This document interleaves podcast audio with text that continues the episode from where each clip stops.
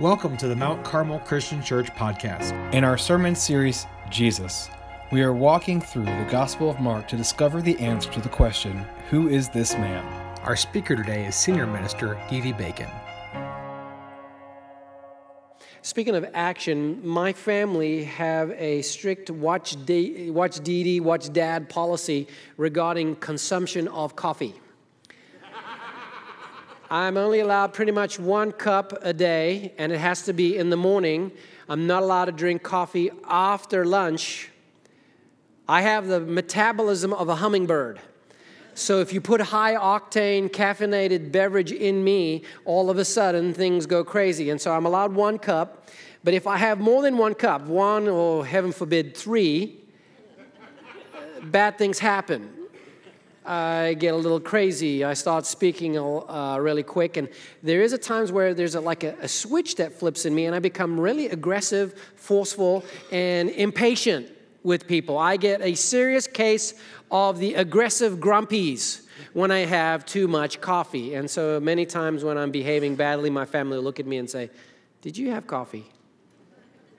Just the other day, we were at dinner and the family was around the table and a couple of my kids were there and we were going about it. And I have to confess, I was being not very nice. I was being aggressive. I was being short. I was cutting people off in the conversation to the point where I wasn't acting very well, and I had to confess my sin. I had to apologize because the missus gave me the look. You know, when the guys, you know what I'm talking about? When you get the look, it's like, oh, settle down, Didi. Settle down. And so I apologized to the family. I'm like, I'm so sorry. I'm so sorry. I don't know what's coming on. I'm stressed. I'm tired. And I had 3 cups of coffee. To which my son, Andrew, says, probably should have started with the 3 cups of coffee in your confession, Dad, because that makes complete sense. It makes complete sense. Isn't it good to go into life and things are happening and things are going on, and you're like, what is going on? And then all of a sudden you become aware of the reason why they are the way they are. I like coming to those moments where you say, oh, that makes complete sense. That works. That explains why things are the way they are. May not fix it, but okay, that makes sense.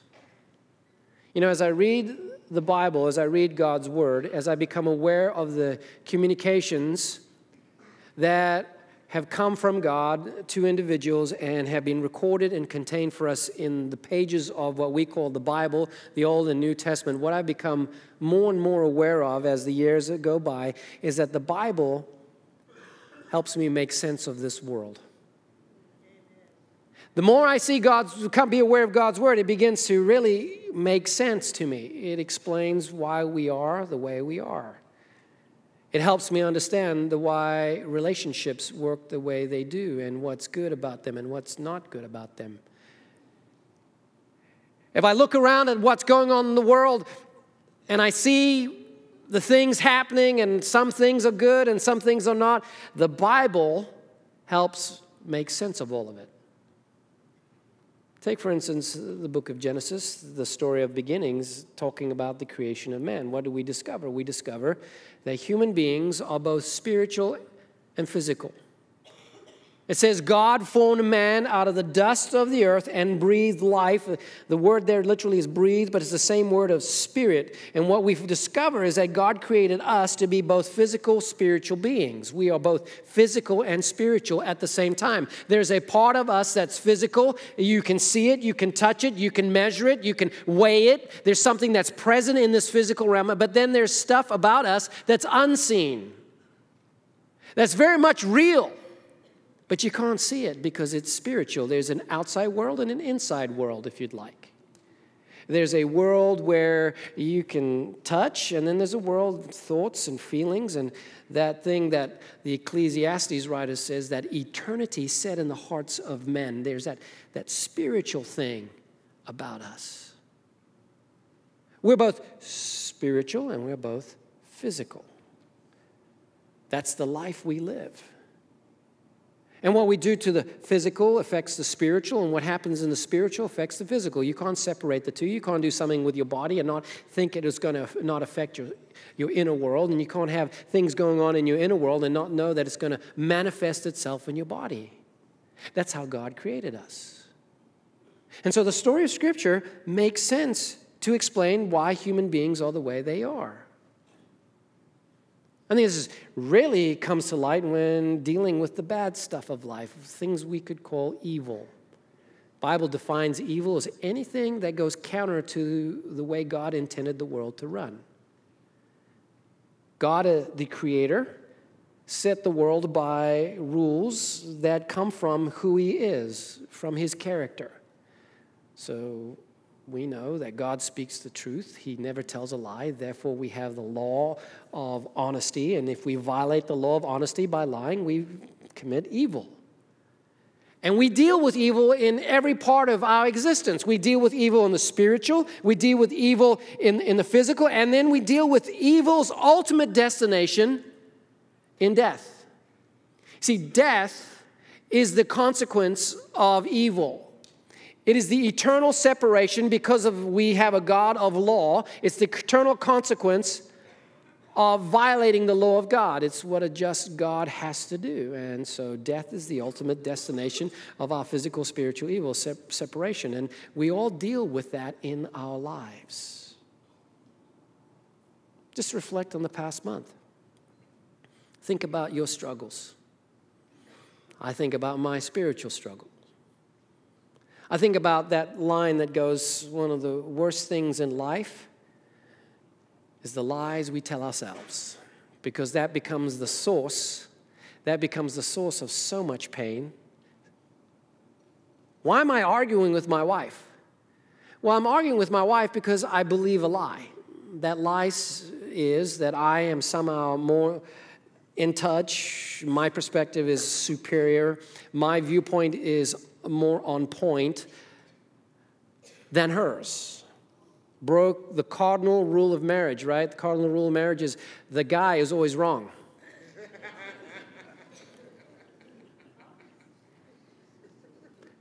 But really, the lies we tell ourselves become the source of why we are prideful and why we are obstinate and why we get into things in a nasty way. We justify our actions because of the lies we tell ourselves that put us in a more superior place, that justify our actions. That's a spiritual struggle, and I think about that, and I think about that's something I dealt with this past month. In the physical realm, many of us can relate to this. Chills, fever, achy body. I pride myself in not getting sick, but I get sick once every 5 years, and just about 3 weeks ago, I believe I had the flu. I had fever, I didn't feel well, I got up, and my body said, go back down, boy, and I did. A week of struggle with that, and then after that, I had some kind of sinus thing going on. I told first service, please forgive me if this sounds weird, but I was being woken up on a regular basis with some kind of clicking that was going on in my sinuses. I would open my mouth and it would be like click, click, click. I'm like, what is going on in my head? And I had that for 2 weeks. All of these were reminders of the reality that I deal with evil in my physical. I deal with problems because of the condition of sin in the world in my physical. And of course, who doesn't deal with death? Every single one of us, no matter what your age, is going to deal with death.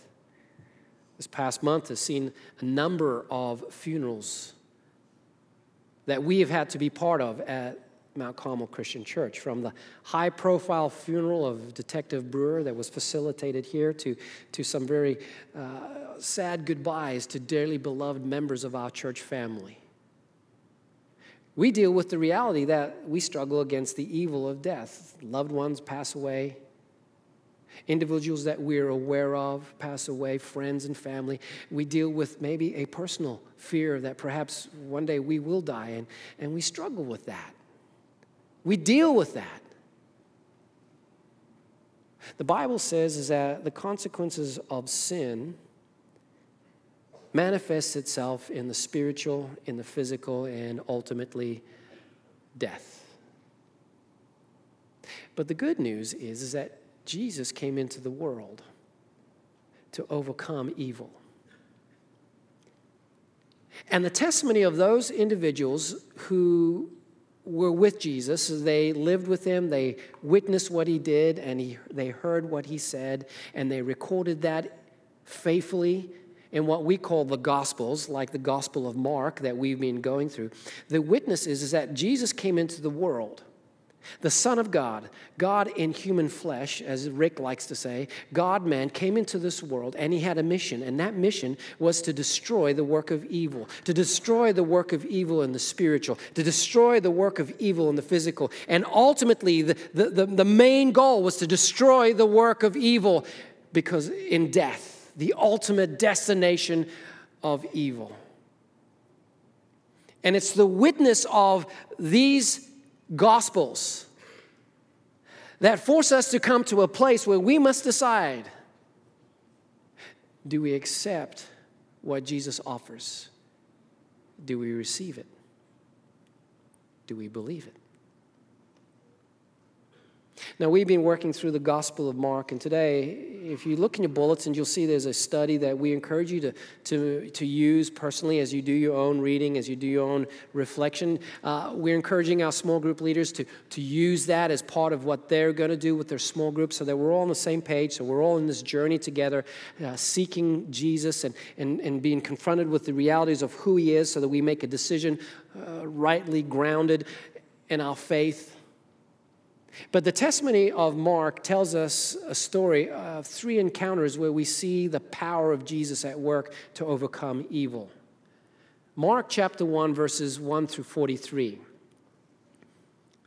The chapter begins with Jesus and his apostles getting in their boats and going from what you would call the Jewish side of the Lake of Galilee to the non-Jewish side. And the reason they're doing that is that they're getting away from the crowd.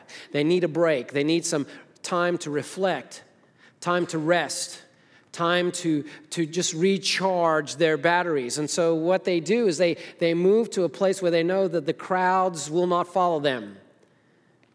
And the story of Mark says that Jesus and his disciples, his apostles, they go across the lake and they go to this region called Gerasenes.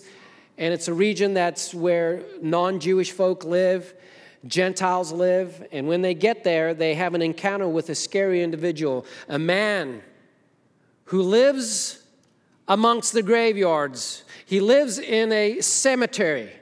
He's a man that's out of his mind because he's possessed by demons. And he comes running towards Jesus, and the demons take over. You know, the sign of Satan is a possessor. He's not a fellowshipper. The work of God is by fellowship and cooperation. The work of the enemy is by control and possession. And so a demon-possessed person is one who has been controlled by an evil spiritual entity, the ultimate in a evil spiritual condition, and this man comes running up, being controlled by the demons within him, and the demons speak out through him and said, "What do you want from us, Son of God? Are you come to destroy us?" And there's a confrontation in which, you know, the man, Jesus says, "No, that's enough." And he asks him, "What's your name?" And you find out that this is not a man possessed by one evil spirit, but many. His name is Legion. Legion, Roman military term referring to many soldiers, over 100. This man is filled with evil spirits. And these evil spirits crying out to Jesus, acknowledging that he is the Son of God, a power greater than anything they could ever have. And so in this conversation, Jesus is going to cast them out. And they beg that Jesus would cast them out into this herd of pigs. Another clue that they were in a non-Jewish region. These are not kosher, right? And Jesus permits them to go into the pigs and out of the man, and they fill the pigs, and the pigs are driven crazy and run off the edge of a cliff into the water. And the man, we said, is restored to full health. To full health. People in that region asked Jesus and his disciples to leave. You wonder, why did they ask him to leave? Well, probably because of the economic impact of losing 2,000 pigs. They're like, "Dude, if you stay around here, we're going to lose everything we own, so you better get out of here." Man says, "Can I come with you?" Jesus says, No. You go to your own people. obviously this man was a non-Jew, you go to your own people and you tell them everything that God has done for you, how the Lord has shown you mercy. Jesus has power to overcome evil in the spiritual. Hallelujah. Jesus and his disciples get into their boat. They go across back to the other side, to the Jewish side. They're met with the crowd, as typically happens when they find out Jesus, the miracle worker. Remember, he's at the height of his popularity at this time. They go to the other side. When Jesus gets there, crowds all around him. One individual in particular comes before Jesus, a man named Jairus. He's the synagogue ruler, we're told. He's the preacher of the church. He's in charge of facilitating the worship of God as Jews in the city. He's in the town, and so he's a pretty significant guy, and his daughter is dying. His daughter is deathly ill, and he comes to Jesus, and he says, Jesus, please come, see my girl, heal her, hurry, please. Jesus says, okay. They began to walk, and there's a huge crowd that's gathered around Jesus. And in the crowd is this woman. She's been ill for 12 years, we're told. She has a bleed that won't stop. And you've got to understand, in that culture, bleeding, in the way she was bleeding, meant that she was unclean. She was considered ceremonially segregated. She had to be away from everything that involved normal life.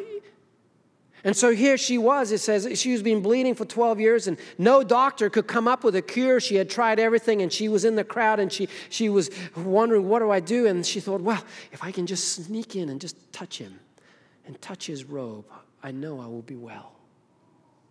And so in the midst and press of the crowd, she sticks her hand out, and she touches the cloak of Jesus, the robe of Jesus, and boom, the bleeding stops, and she's cured. Jesus stops and says he felt the power go from him. And he looks around and he says, okay, who touched me? And his apostles, disciples say, come on, Jesus. Dude. I don't know if they said dude, but they said, come on, Jesus. Everyone, we're in a big tie. Everyone's touching you. Come on, man. Jesus, no, someone touched me. Begins to scour around in the crowd, looking, and boom, there she is. Says she was so afraid. She came forward and she told him what happened, and Jesus, with compassion, I'm sure, smiled and said, your faith has made you well. Be in peace. Jesus has power to overcome evil in the physical. Perhaps because of the delay of this encounter with the woman, it turned out that the girl died. And word comes from Jairus' house, hey, don't bother the teacher, the girl's dead, don't worry about it. And Jesus, hearing this, said to the parents, hey, don't listen to that, let's go. Don't be afraid, believe. And they walked to the house, and when they got to the house, the people were there doing what they do as a community. They were mourning the death of this little girl. They were crying, they were wailing, they were expressing their hurt to God. And Jesus said, why are you crying? The girl's asleep. And they began to laugh at him. And he said, get out. Get out. And he ordered everyone to leave, and he had his disciples, and he had the parents of the girl there, and he took the girl by the hand. And he said in Aramaic, little girl, get up. And she got up. And she came back to life. She was 12 years old, Mark says. And I love just the compassion, the touch, because you obviously know that Jesus knows children. He says, she's hungry. Give her something to eat. Give her something to eat. Jesus has power to overcome the ultimate in evil. He has the power to overcome death. That is the testimony of Scripture. And the offering for us is this, that even though these things happened 2,000 years, Jesus is able, authorized, and willing to come overcome evil in our lives. And the means in which we receive his blessing in these ways is witness for us in the story. If you look in your bulletins, if you have in your Bibles, just check out what he says, how he says things to the individuals. And we see the clues by which how we can receive what Jesus offers. To the man freed from demon possession, he says, go home to your own people and tell them how much the Lord has done for you. And here it is. And how he has had mercy on you. How do we receive the power of Jesus to overcome evil in the spiritual? We receive it by seeking the mercy of God. By grace, the Bible says, by grace, by God's gift, the work of Jesus on the cross, buried and risen again from the tomb. By grace, a gift undeserved, by the mercy of God, through faith, we receive forgiveness. Jesus overcomes evil in our spiritual life if we pursue him for mercy. To the woman cured of bleeding, he said this, daughter, your faith has healed you. Go in peace and be freed from your suffering. Jesus overcame evil in the physical through the bold faith of this woman. We believe that if we trust in Jesus, even our prayers for physical healing will be heard, because the means by which we receive the power of God through the name of Jesus to bring about healing in the physical happens through faith. And so we ask you to come forward if you have needs, and we have elders who will lay their hands on you for prayer, and we will pray for one another. This is a gift that God gives, and we pray for healing in the physical. Why? Because we believe that Jesus can overcome evil through faith. But ultimately, the struggles we have in the spiritual and the struggle that we have in the physical, ultimately these struggles really are secondary to the real issue, because even though we may be freed from our spiritual torment in this world, and even though we may be freed from the torment of our physical, every one of us, because of our sin, are destined to death, and every one of us will have to deal with the ultimate destination of evil in our lives, spiritual and physical, and that is in death. And the good news is that Jesus overcomes that too.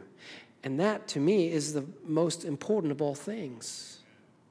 To the parents of the dead daughter, this is what he said. Overhearing what they said, that she had already died, Jesus told him, don't be afraid, just believe. See, Jesus overcomes death, the ultimate destination of the physical and the spiritual evils of life.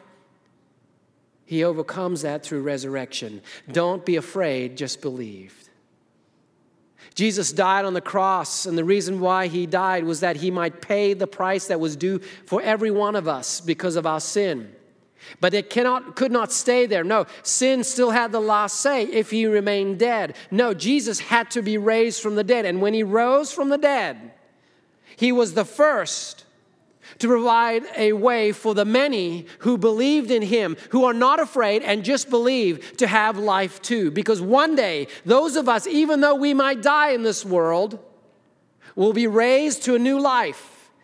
And remember what I said, we're not just spiritual, and we're not just physical. We're spiritual, physical beings. And what does the Bible say? We were raised with new bodies, new spirits, renewed, purified, clean to be with him for eternity. You see, Jesus overcomes death through resurrection. Don't be afraid.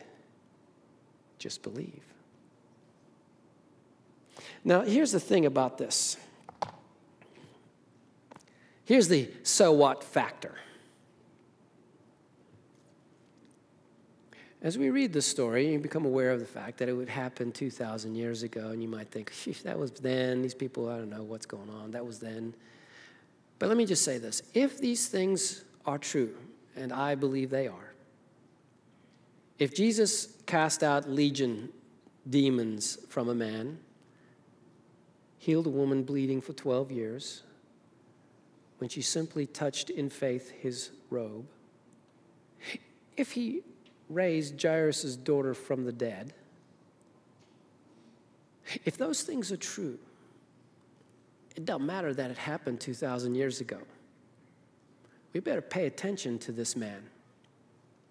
And the story is that he didn't die and stay dead. He came back to life. And if that's true, we better really pay attention to the claims of this man. And even though it happened 2,000 years ago, if these things are true, then as we read them, it's as if they're happening today. As we read them, it's as if we are witnessing the demons being cast out of the man, the woman being cured of her bleeding, Jairus' daughter being brought back to life, Jesus on the cross raised from the dead, giving his spirit and new life to those who believe. It's as if they were happening today, and we therefore have the same opportunity these folks who were there and present have to make a decision.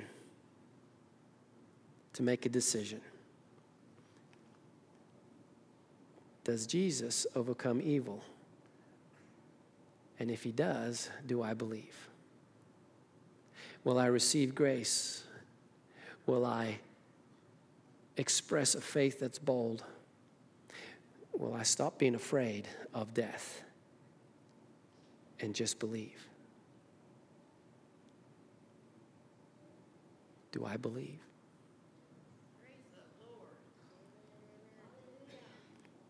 Praise the Lord. That's the opportunity we provided.